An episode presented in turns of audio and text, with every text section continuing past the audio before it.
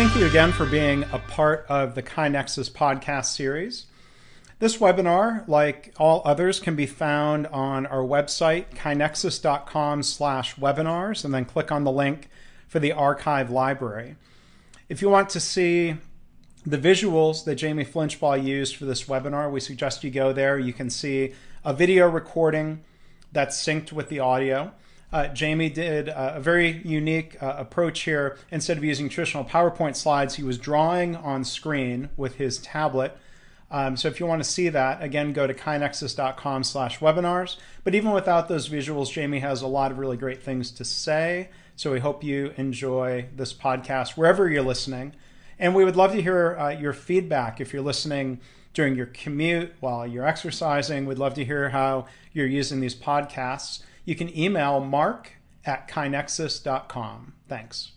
Hello, everybody. Uh, good afternoon, uh, good morning, good evening, depending on where you are. Uh, I want to welcome you to our webinar titled How to Drive Improvement Behaviors to Increase Performance Gains. And I want to thank you for taking time out of your busy schedules to be with us here today. I'm Mark Graban. I'm the VP of Customer Success for KaiNexus. I'm the author of uh, the books Lean Hospitals and Healthcare Kaizen, and I will be the host and moderator today. And I'm really happy to be joined uh, with a by a good friend of mine and a good friend of KaiNexus's. He is Jamie Flinchbaugh, and he's going to be our main presenter today. Jamie Flinchbaugh is a lean author, speaker, and advisor. He co founded the Lean Learning Center and co authored The Hitchhiker's Guide to Lean, a great book that I uh, highly recommend.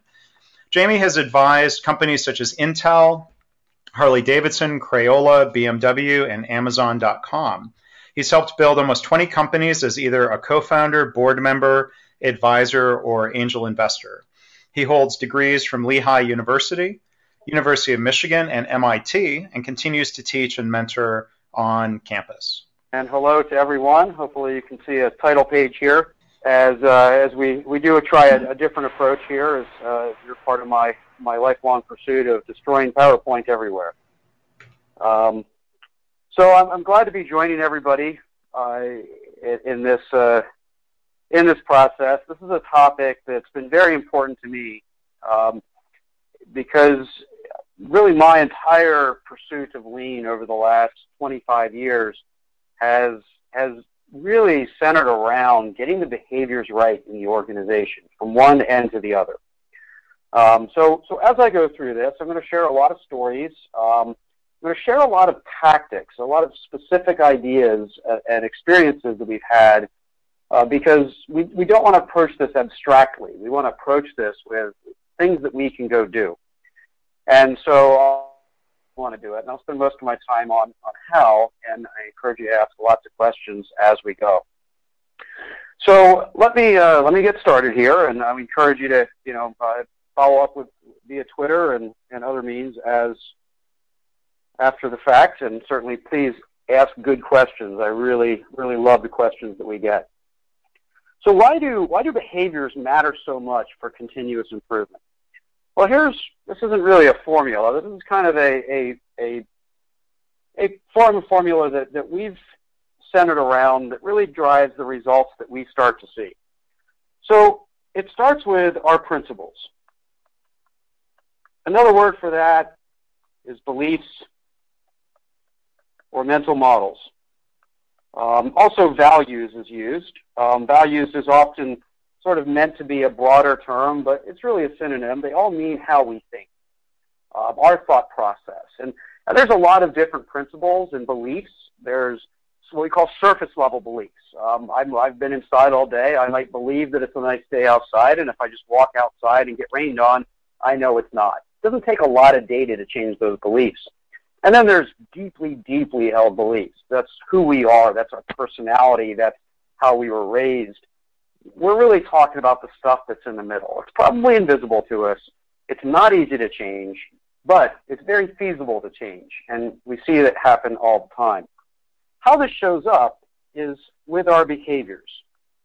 That's the visible part of, of our principles. We can't see how somebody thinks. That's impossible. We can only see how they act. Um, and we can surmise how they think based on how they act, But we could often get that wrong. Principles, behaviors are observable, but I might see one behavior, and it, the principle behind it is what I call malicious compliance. Oh, they are they are doing what they're supposed to do, but they don't really support it. Or they could be all in and doing it for the right reasons. I may not be able to distinguish in the behavior unless I see enough instances that I have enough data. The instance of, of, of behavior is the action. It's the sing, that's the, that's the point of action. That's the single occurrence. Behaviors is the pattern, where action is the point. And then this ultimately determines the result that we get. The problem is, is that most lean, most lean journeys and most continuous improvement journeys and most uh, change efforts at all focus almost entirely on this. We tell people, go do 5S, go do this, go do that, and this is the result you're going to get. And I'll share a story about why that doesn't work and why ultimately we want sustainable change, we need to be focused up here. We need to be changing how people think. We need to be changing the behaviors that they get. Now, we can't just go in and tweak a button and change how people think. It's the experiences, and they have to act their way into that, that thought process. And those are the tactics we're going to spend most of our time on today. So here's how this fits together with all the other pieces you see with continuous improvement. And this is a, a, a, lens or a model that we call an operating system. We all have an operating system. Every organization does. Most of them are designed by accident. They are simply the product of all the different decisions that we make. One component of this are the systems and tools. I'm sorry, systems and processes. This is how, how work is done, uh, it's not just computer systems, obviously. It's how, how our processes and how our work is, is generated. We also, also have the skills and tools. So if we were talking about uh, a skill and a tool of value stream mapping, it would fit into a system of, uh, of planning and strategizing. And then we have evaluation and metrics which I very deliberately split out because people think evaluation is metrics, and metrics is just one tool in the evaluation uh, system. So at the center of all this are the principles and behaviors. We, we need all four components to really have a true operating system. So it's not that principles and behaviors are the only thing that matter. It's that all four of these have to work together. They have to support each other. So if I have a system that supports every person every day trying to make improvement, yeah, so that that part would be up here and we design that system. But then I only evaluate people based on big improvements. One big improvement a year gets them going.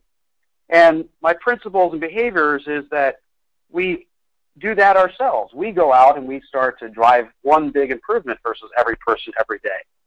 So they wouldn't be consistent. We could build a system, but we don't have all the pieces that make that work. So when we start to think about an operating system, we had a, a, a, uh, a story, a situation, a journey at, at Chrysler, which ultimately I would call failure. The journey through the, the 1990s uh, for Chrysler was developing the Chrysler operating system. And the Chrysler operating system became one of the most benchmark systems in the world. And Chrysler became the most profitable car company in the world, significantly surpassing what Toyota was doing at that time. And we had defined the systems and processes, the skills and tools, the evaluation and metrics. But the principles were never really explored. And as a result, things worked very well as long as everybody could stay on script. But what happened is that one by one, the old principles and behaviors would come out and affect all the rest of the things, all the other components of this system. And ultimately, after, after some time, and the leaders that were designing the system and really living this system and carried the thinking with them left, the system left with them. And it all started to fall apart. And so the point is, is that we need to make sure that we have all of those components working together. I want to share where I started this. I certainly didn't have this understanding when we started the journey at Chrysler, but there was an early experience for myself when I was at Harley Davidson. Um, And this is really where I started my journey a long time ago. And I was a material handler, or I'm sorry, I was a materials manager um, that was worried about a Kanban or pull system. And so Kanban system has cards. In this case, this is you know 25 years ago, so we didn't have a lot of digital technology. And it would send a signal back to a supplier who would provide parts to the internal customer. And what would happen is we had all sorts of shortages. We would constantly have trouble building building product because we didn't have the right parts. And so what my boss wanted me to do was go in and destroy this system and replace it with a scheduled system that would just say at 2 o'clock on, on Tuesday, pick up this part at this time. Well, I went out and I did some observations. So I, I went out, used my eyeballs, went to the Gemba, uh, did direct observation, saw what was going on. What I saw was that the system worked fine. It was the behaviors that were wrong. People would grab cards ahead of time just to kind of get the ball rolling. They would stack extra parts when they were chroming them just to get a little ahead of the game.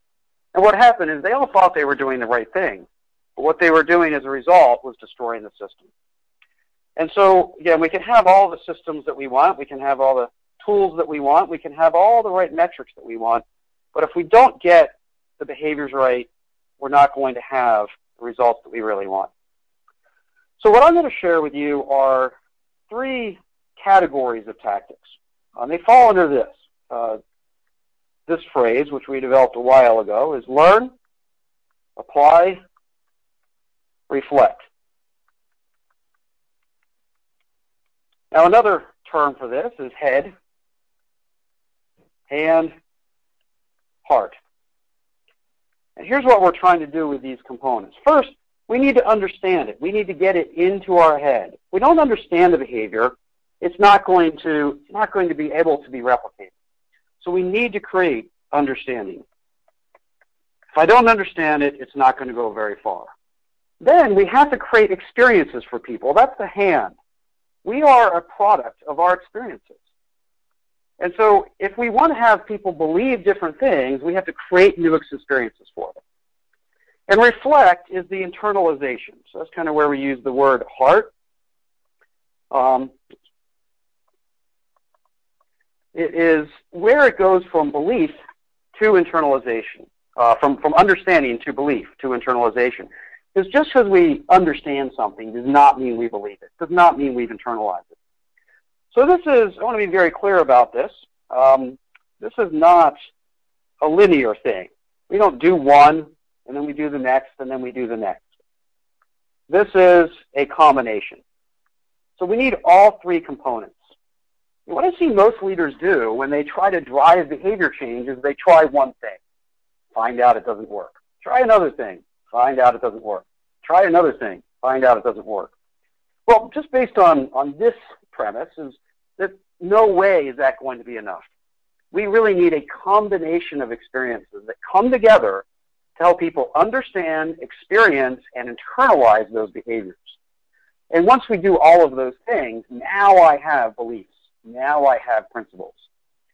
And so what I'm going to share with you is ta- category or tactics for each one of these categories.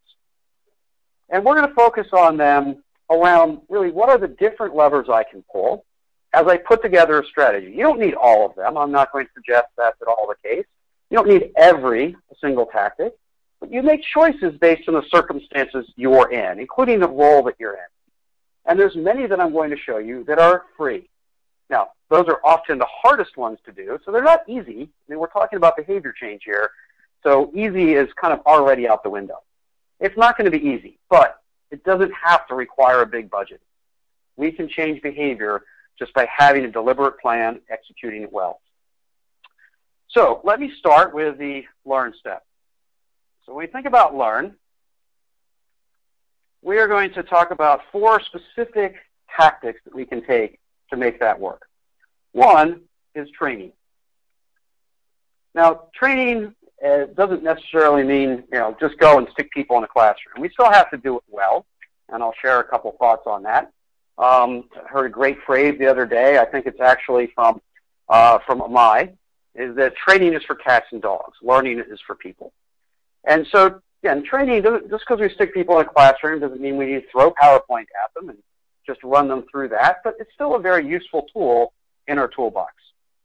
No, it has some pluses and minuses to it. Uh, the pluses are that we have control over it. Um, we know what people are going to experience. We know what they're going to go through. We know what the content is. It's also very efficient. You know, we can we can get a lot of content out to a lot of people in a short period of time. Um, and so that helps a great deal. Now, it also has some minuses. One is it's disconnected. It's not, we aren't talking about your work right now. I'm just sharing content. So we aren't, we aren't talking about this in your environment, at your point of activity, with a situation you have. We also treat it as one size fits all. And so, you know, we didn't survey you all and say, you know, what exactly uh, do you want to hear? Uh, we threw out a topic that we thought was interesting to a lot of people, and you you, uh, decided to sign up or not. But we don't get to tailor it to every individual participant in the class. We certainly tried tried to as much as we can with stories and examples and interaction and all sorts of those things. But that's just doing the best we can with an imperfect situation. Now, if we're going to do training, I want to make sure we do it well. Um, there's a lot of different ways to be thinking about training. Um, one of our favorite approaches is what we uh, what we call cascade training. And cascade training is simply where what we do is we take uh, take some content and we might have the, the president or the CEO train the VPs. And the VPs turn around and they train their directors. The directors train, turn around and they train the managers and, and on you go. And this is great because if I'm taking this class and I'm listening to my president, I'm going to give it a little more attention. Not only because it's coming from a source that matters to me, but also because uh, because I know that they're going to understand whether I got it or not afterwards. But also, if I have to then turn around and train other people, I better really make sure I prepare and understand the content because I don't want to look like a fool in front of my direct reports. Now, obviously, you do something like this. This is going to require both some time and some dollars. But it doesn't have to, right? That doesn't always have to work that way. Um, a great way to do some training uh, is simply with book clubs. Um, and I'll just use this example because it's something that I did. I, I was uh, um, in a in an operation where we were on second shift. No trainers would come and work with us, and so we actually took a couple books. Uh, we handed out a chapter. Everybody read a chapter each week. We read at nine met at 9 p.m. on Tuesday nights, and each person would take a turn leading the group. We'd read the, read the chapter. We'd discuss what it means to us. We'd come up with an assignment. We says, here's what we're going to do about it. We put it into action, and the next week we'd come back and take the next chapter. So just because we say training doesn't mean that it needs to cost a lot.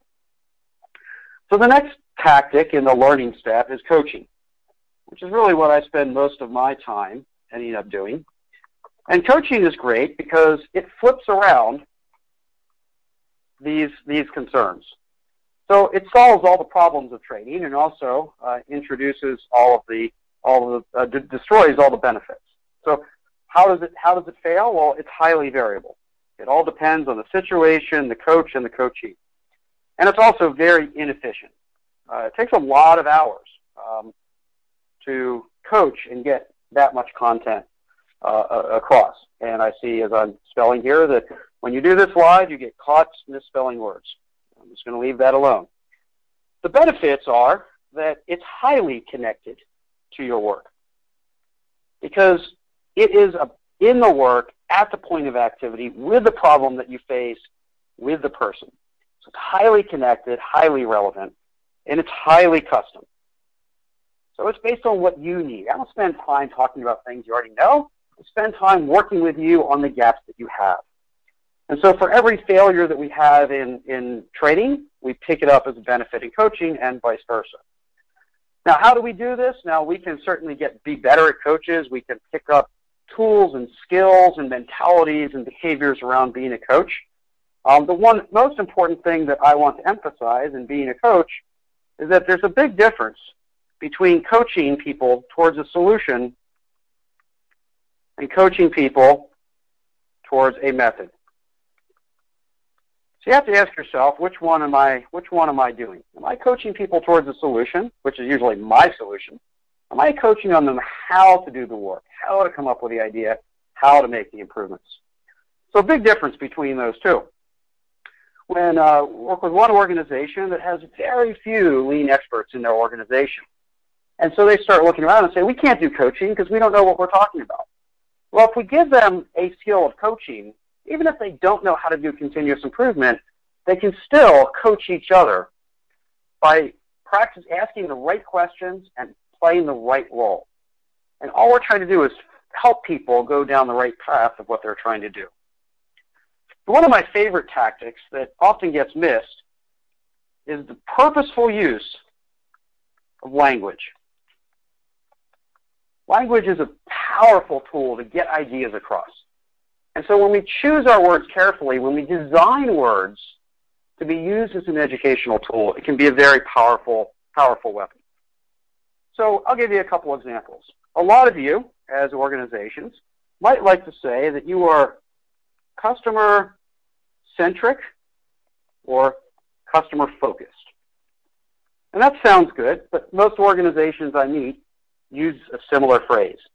It isn't really that compelling it has to look long and hard to find a customer, a company that isn't at least somewhat customer focused. They might be vaguely aware that there's customers out there, but those aren't many.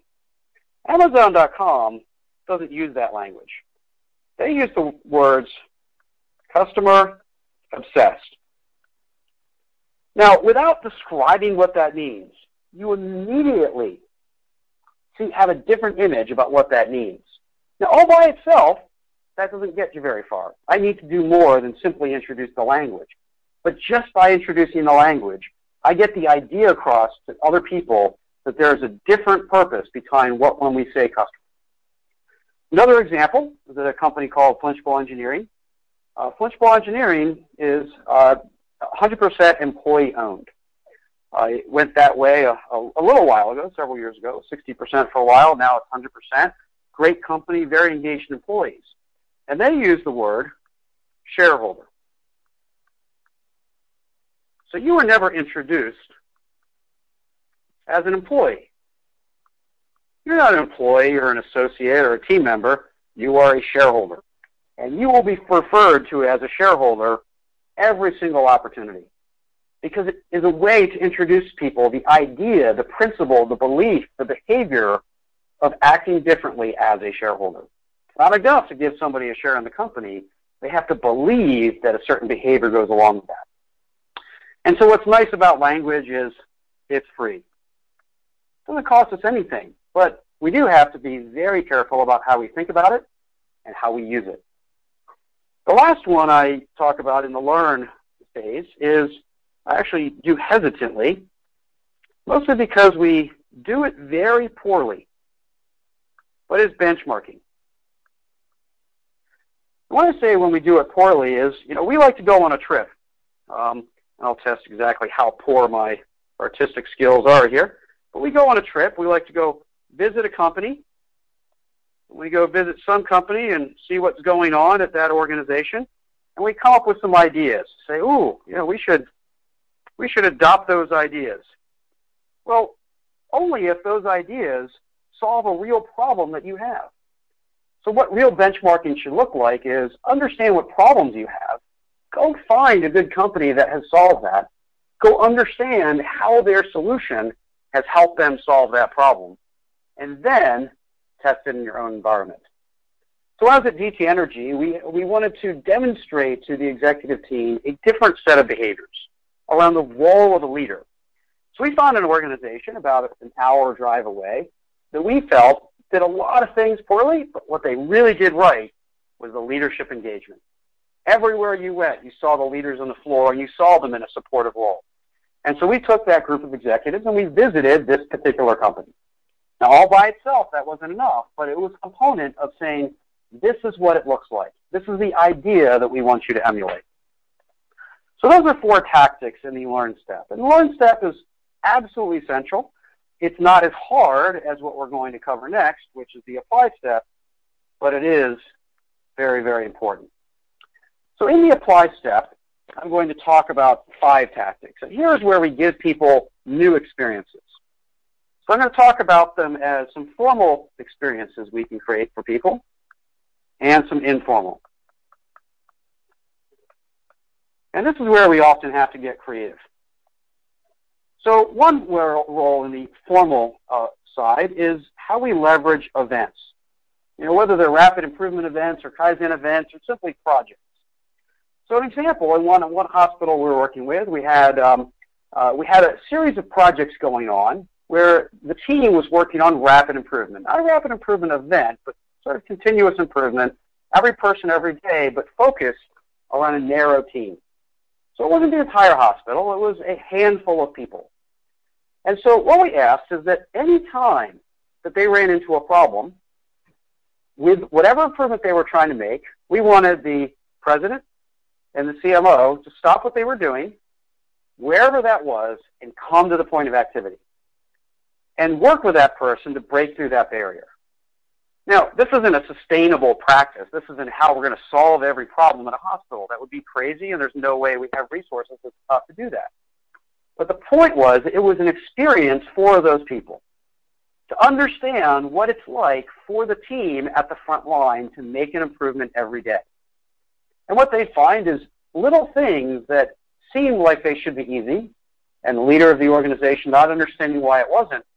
And every time they got called to the floor, to the front line, to the point of activity, they found out that the seemingly simple stuff was actually very, very hard.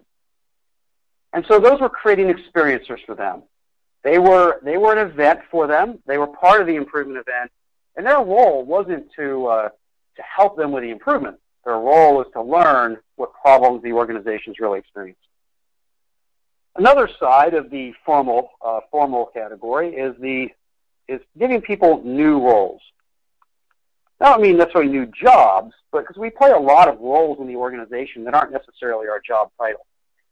So my favorite examples of this is a uh, organization I was working with in, in Israel that had a really engaged continuous improvement steering team. And it was made up of all the most passionate people in the organization around continuous improvement. And they came together and they met and they talked and they led the organization and all the other leaders in the organization would sit on the fence and be led by the steering team. None of them stepped up and took it to the next level because the steering team are the ones who had the ball.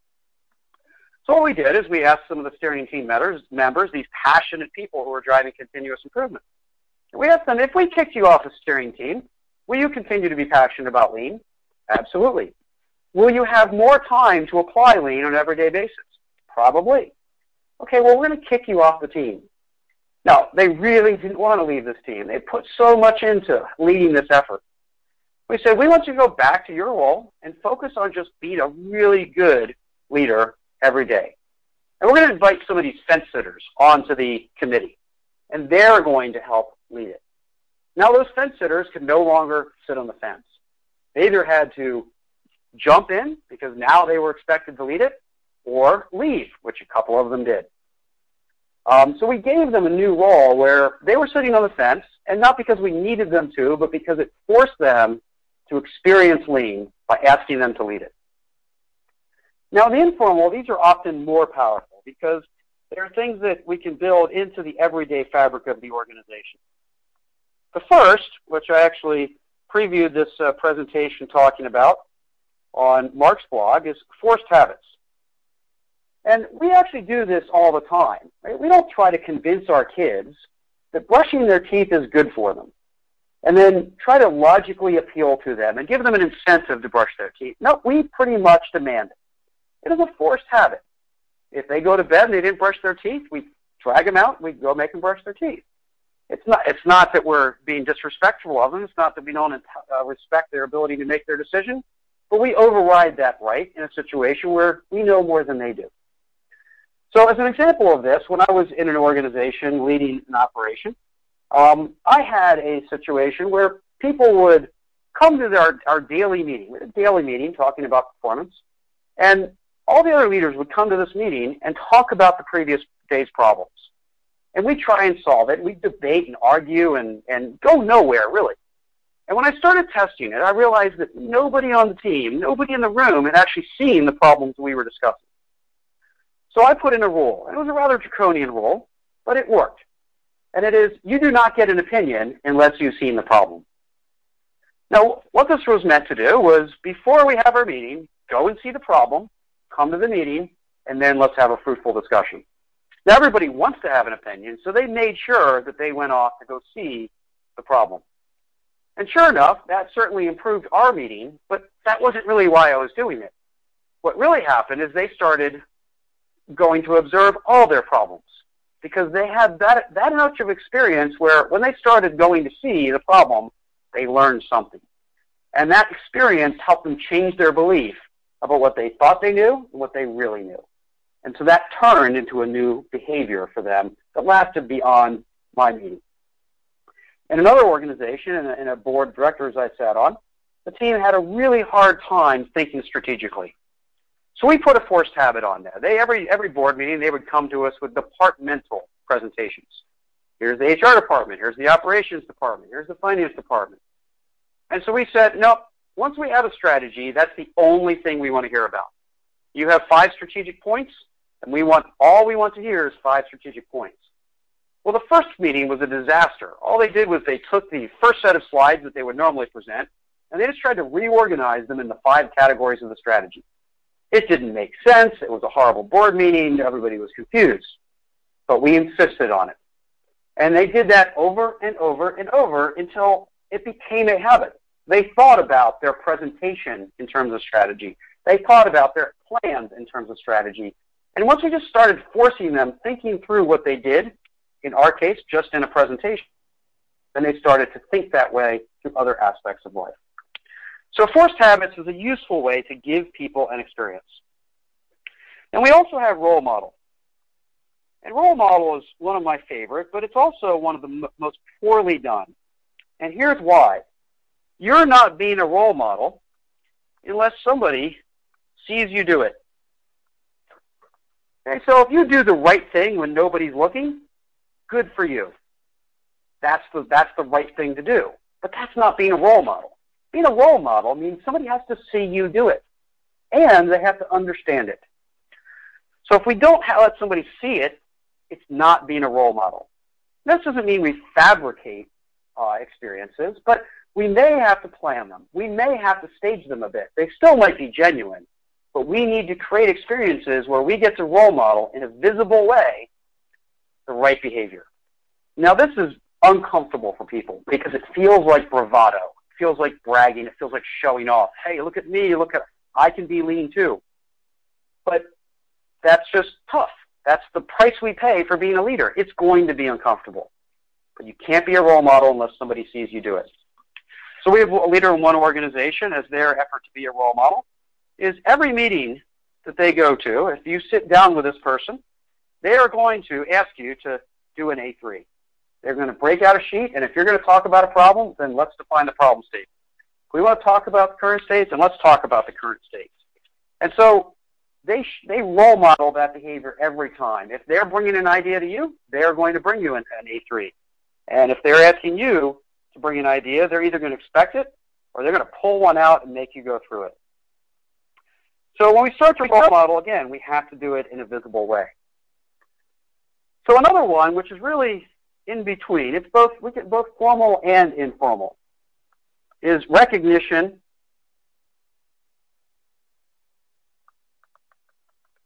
and reaction. So this isn't just about reward. Reward can be a form of recognition, um, but it's it's really about how we react to the things that we have going on. And this is both removing the negatives and creating the positives. So as an example of, of removing the negatives, um, when I was in an operation, when I was leading an operation, I was paid based on safety, quality, delivery, cost, and morale. And so these things determined my bonus. However, I would only get a phone call. So the phone would only ring from the CEO of the organization when I missed on delivery? Well, we tried to set up an incentive that said all of these were important. but they weren't all important because the phone only rang when delivery was missed. And this sent a message to the organization that it really was delivery that mattered. Big D delivery mattered, and everything else was secondary. Well, this clearly wasn't what we intended, so we had to remove that negative. Now, I started by trying to remove it by just not letting anybody know that they called. But no matter how hard I tried, the secret got out. Everybody somehow knew. So then we had to have a tough adult conversation where we said, look, you either need to beat me up for all of this stuff or stop beating me up for delivery. But we can't continue to only make phone calls when we miss on delivery. So that was the removal of a negative reaction that was creating an experience for people that was driving the wrong behavior. So recognition and reaction happens in a lot of ways. Worked with one organization that was really good at recognition. So if they sat a bunch of people together in a meeting and they had an agenda, first on the agenda was always recognition. Who wants to say who did a good job? Who wants to say thank you? Who wants to say great job? Whatever they want to do, they created an opportunity in all their meetings to do that. However, when they started doing that, what they noticed was what they would recognize people for was putting out the fires. So they would ask people to, you know, put out the fires, and they'd say, "Good job, you put out the fire in your apartment. Your apartment fell apart, and you guys worked really hard. You worked 13-hour days. You did everything you could, and now that fire is doused." But the problem was, is that same person owned the department. They owned the match. And so what we were really doing was rewarding the arsonist because we're providing recognition for someone for putting out their own fires.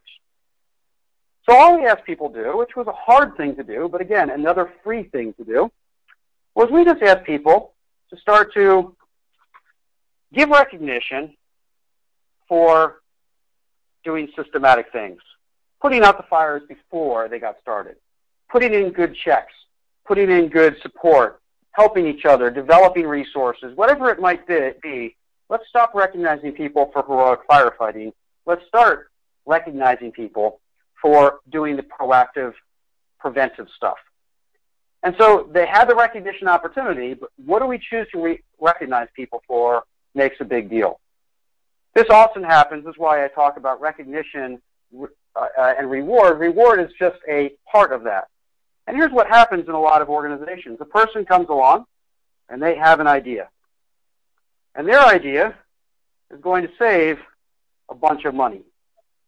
So in order to create a reward, we say, well, we're going to take 10% of that and we're going to give it back to you as a reward. So the behavior that that drives is that if that person has a whole bunch of little ideas that they think might help the organization, but none of them are worth it to make the cut for a system like that. They just discard all of them. They say little ideas don't matter. Only big ideas won't do. Only ones that I can get some money for. And so we have to be very careful when we develop reward systems for continuous improvement. Because my experience, three out of four times, they become counterproductive. So then we'll move on to the last stage of this, and then we'll open it up for questions. And this is the reflect stage. I don't know if reflect is the most important, but I will say that without it, it just isn't going to go very far. We don't internalize. And this is how we get people to think about what they're doing. So one way to do this is with events. Formal reflection. So one of my favorite tools from this, we actually borrowed from the U.S. Army, is called the After Action Review. It's a way to build in reflection. And it's just basically four questions. I'll write them in an abbreviated form. One is, you know, what, what, what was supposed to happen? What was our plan?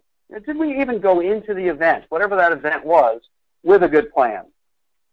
Second is, well, what did happen and why? What was our current state? What actually occurred? Now, to do that, we're going to have to observe during the event. Third, what can we learn? What weaknesses can we improve? And what, what, uh, uh, what strengths can we sustain? What worked, which I actually think is more important than people give it credit for. just because it's working well doesn't mean that it's self-sustaining. And then last, what are we going to do? What's our action? How are we going to build new standards, new new high agreements about how we operate based on what we just learned? And so reflection can happen a lot, a lot of different ways. Here's a really missed opportunity in my experiences. We put people through a Kaizen event or a rapid improvement event or whatever you call it. We stick people in a room for three to five days to work heads down focus on one really serious process improvement. And then we get to the end and we send them all back to their jobs. What do they do? Catch up on email. They don't change anything in their behavior based on going through that event. So all we need to do is take 10 minutes at the end of that Kaizen event or rapid improvement event and ask people, what did you learn or experience in this event that you can carry back to your own work? And we kind of hope that just by osmosis they're going to do that on their own. Well, we find some people that, yeah, that weekend they sit down, they think about why that was successful, and they try to take some lessons away from it. But those are the exceptions. We need to help people by creating those reflection opportunities. Now, the other way we create reflection is through questions. The questions that we ask people, and I don't mean requests for information, that's not it. And I don't mean advocacy kind of questions. I mean questions that force people to think. There is no answer to most of these questions. There's, there's information, there's, there are answers, but there's no single answer to those questions. They force people to think. You get into their head. So as an example of this, worked with one leader who every time somebody would come to him and propose anything, whether it was people sitting in the staff um, as his peers, one of his direct reports, another department, he would always ask the same thing. What problem are you working on? He would ask people that question all the time, to the point where people started to turn it into a joke just to have fun. Oh, you want to, what do you want to go for lunch? Well, what problem are you trying to solve? So they'd have some fun with it, but at the end of the day, they all knew that half the time he asked that question, none of them knew what problem they were working on, yet they already had a solution. So he carried that question around with him, and he didn't have to do a whole lot else. He asked that question several times a day. Just by asking the question, it exposed people to the gaps in their own thinking. And it helped internalize them because they were trained on how to do problem solving. This wasn't a training gap. They had done problem solving, so they knew how to do it. They hadn't internalized problem solving. And so they weren't even asking themselves, what problem am I trying to solve? Worked with another uh, CEO that would do calls with his different groups. And he'd have, he had sites all over the country. And it was actually called an innovation call. And he'd call each one and they'd tell them about all his innovations. He'd call another one and they'd tell them about all his innovations. But he would never see the same thing twice, going from location to location to location. So he added one question to his, uh, to his innovation call. What idea did you steal from someone else? And so the first time I participated in this call, when he did it the first time, and he asked the, the, general manager, what question did you steal or what idea did you steal from someone else? And the silence, you could almost hear the silence. You could hear people turning their head and looking at each other and saying, who's got something? Because none of them did. And they realized that. This was a moment of insight, of internalization, of reflection that said, you know what? We have 84 other locations out there. One of them has to have a decent idea. Maybe we have the best, something out there is worth stealing.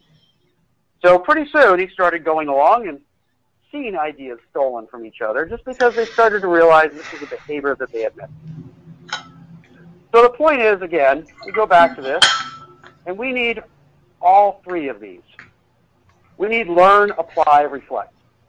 And we need to develop tactics in each one of these categories, regardless of our budget, so that we have a deliberate strategy to design our culture instead of end up with the accidental culture. The culture created as a product of all our unplanned experiences instead of our planned experiences. So this has been a tool that I found very helpful to work with leaders, to build strategies, to, to, to reflect on their own impact on the organization, and uh, encourage you to try and use it as well. So here is uh, Jamie's contact info. If you'd like to follow up with him, follow him on Twitter at Flinchbaugh. There's his email address. And if you're ready, Jamie, let's uh, let's take a look at some questions. Yep, very good. Here is a question from uh, Jennifer. Uh, she says, Jamie said, reward systems for continuous improvement can become counterproductive. Can you elaborate and provide an example of why, in your opinion, reward systems can be counterproductive? So what happens is we, we design a reward system. We want to make it fair, um, and we also want to make it measurable. Right? We don't want to just uh, uh, start giving out dollars for general feelings about how well people are behaving around continuous improvement. So we try to, we end up resorting to measuring what is easy instead of what is right. So what happens is we, we, reward people and we give out a bonus for everybody that's done X number of improvement events. So um, a long time ago, I was tasked with run 100 improvement or 100 Kaizen events in a year. So pretty soon, any meeting that lasted over lunch was called a Kaizen event because that was what was being measured and that was what was being rewarded. Um, similarly, if we say, well, you're going to get 10% of any idea that you have, well, only the ideas that can be easily measured in cost and ideas that are worth bothering to measure in cost then make the cut. So I want to improve customer service. Well, can't measure that, so we're, we're, you're not, you're not going to get credit for that. Want to improve safety, want to improve quality, want to improve employee satisfaction. Sorry, don't have dollar figures for those. Those aren't going to account. So pretty soon, the only behavior is drive out cost. And what happens is, you know, I've never seen an organization cut their way to prosperity. We cut our way to survival, but we need those other performance areas to really build a thriving organization. But we can measure cost improvements easily, so that's all we focus on. So those are those are things that I've observed in organizations that have led to the wrong behaviors. And so I don't discourage reward. Um, I just caution to make sure that it's tied to the right behaviors. Um, and if you're not measuring just what's easy, you're measuring what's right. Thanks, Jamie. I, I, would just add a quick point. I think one other way reward systems get dysfunctional, the, the classic suggestion box reward approach was to promise people um, some set percentage of any cost savings. So, kind of to your point, clearly that type of suggestion system is only asking people to come up with cost savings. And there's all sorts of dysfunctions where if there's that quid pro quo promise, uh, people end up arguing and fighting over the value of the idea. And colleagues, coworkers, shareholders end up fighting with each other. Well, we, we talked about an idea over lunch and you submitted it, Jamie. and Jamie, yep. yeah. Now, Jamie, you so got never a team idea. yeah, yeah. I mean, suggestion box systems are almost always built around an individual. Um, so, yeah, I think it's good to be really careful about doing those. It's hard to do them in a way that's not dysfunctional. Um, we've got another question here, Jamie, from uh, Jason, who asks, how does the existing entrenched culture get in the way of this approach? Is there a point where you need to just blow the culture up and rebuild, or or or what? Well, I'm, I'm not really sure how you blow the culture up. So you, you do it in the same way, uh, using the same thing. So again, behaviors are a product of our experiences. Um, and, and, so the organization is a product of their collective experiences. So the only way to really blow it up is to remove all the people that had those experiences and insert new people. Now, I don't think it's ever too late to do that for a whole organization, except maybe Congress. Um, but we, we will find people where they're in a key role of influence. And so every experience they create for people is magnified. Right? So this person, two people ask the same question. For one person, it's a magnified experience for everybody else. One word, and everybody's everybody's reacting to it. So those are opportunities where we might need to blow up the organization, at least in key leverage point for resources. Um, but it's never really too gone to change the culture. We just have to choose one behavior at a time. And so the one thing I would caution that I didn't really say yet is we don't we don't drive continuous improvement behaviors in a generic way. We develop them in specific ways. Well, I want you to go and observe before we talk about a problem. I want you to define your problem before we start to try to solve it. These are specific, definable, observable behaviors.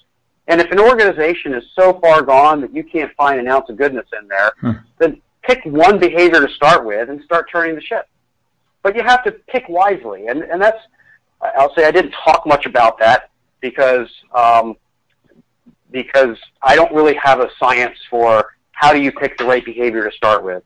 But you do have to be strategic. What's what behavior, if we changed it, is really going to get people moving the other direction?